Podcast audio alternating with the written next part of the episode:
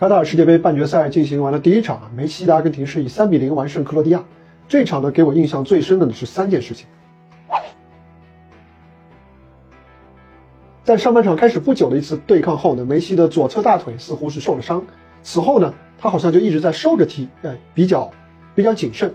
于是呢，他又换了一种方式来帮助球队，就好比在对荷兰的那场比赛的第一个手术刀式的传球一样。本场比赛的梅西是完成了两次助攻，其中阿根廷的第三个球尤其值得一提。当时梅西是在禁区前右肋靠近禁区后，他没有走中路，也没有内切，而是四两拨千斤的通过两个晃动来骗过了本届世界杯表现最出色的中卫之一，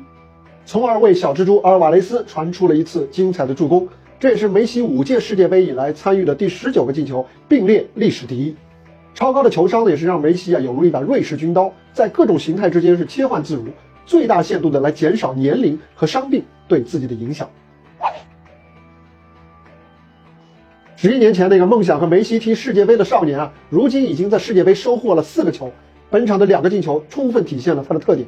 第一个球啊，虽然可以说是错进错出，但是呢，他毫不犀利的奔跑，受阻后呢也不停下脚步，这样一份拼劲呢，是完成千里走单骑的关键。第二个球呢，他更是和梅西是梦幻联动啊，充分体现了他在禁区内的敏锐嗅觉和出色的跑位。像阿尔瓦雷斯这样的年轻人啊，本届阿根廷还有不少，比如恩佐、莫里纳和麦卡利斯特，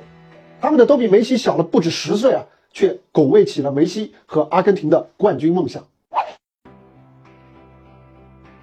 从第一场被沙特爆冷开始，阿根廷就及时改变了此前三年顺风顺水来既定的战术，改为了更加实用的防守反击，并且不断的进行微调。面对荷兰，他们打出了血性啊，还赢得了点球大战。面对克罗地亚呢，他们是高效的速战速决。在决赛当中啊，他们大概率将要遭遇上届比赛将自己淘汰出局的卫冕冠军法国队。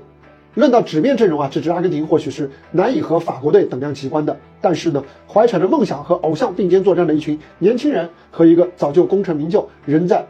这八年间啊一直卧薪尝胆的老梅西，这样一支成长性十足的阿根廷呢，可以说仍然有无限的可能。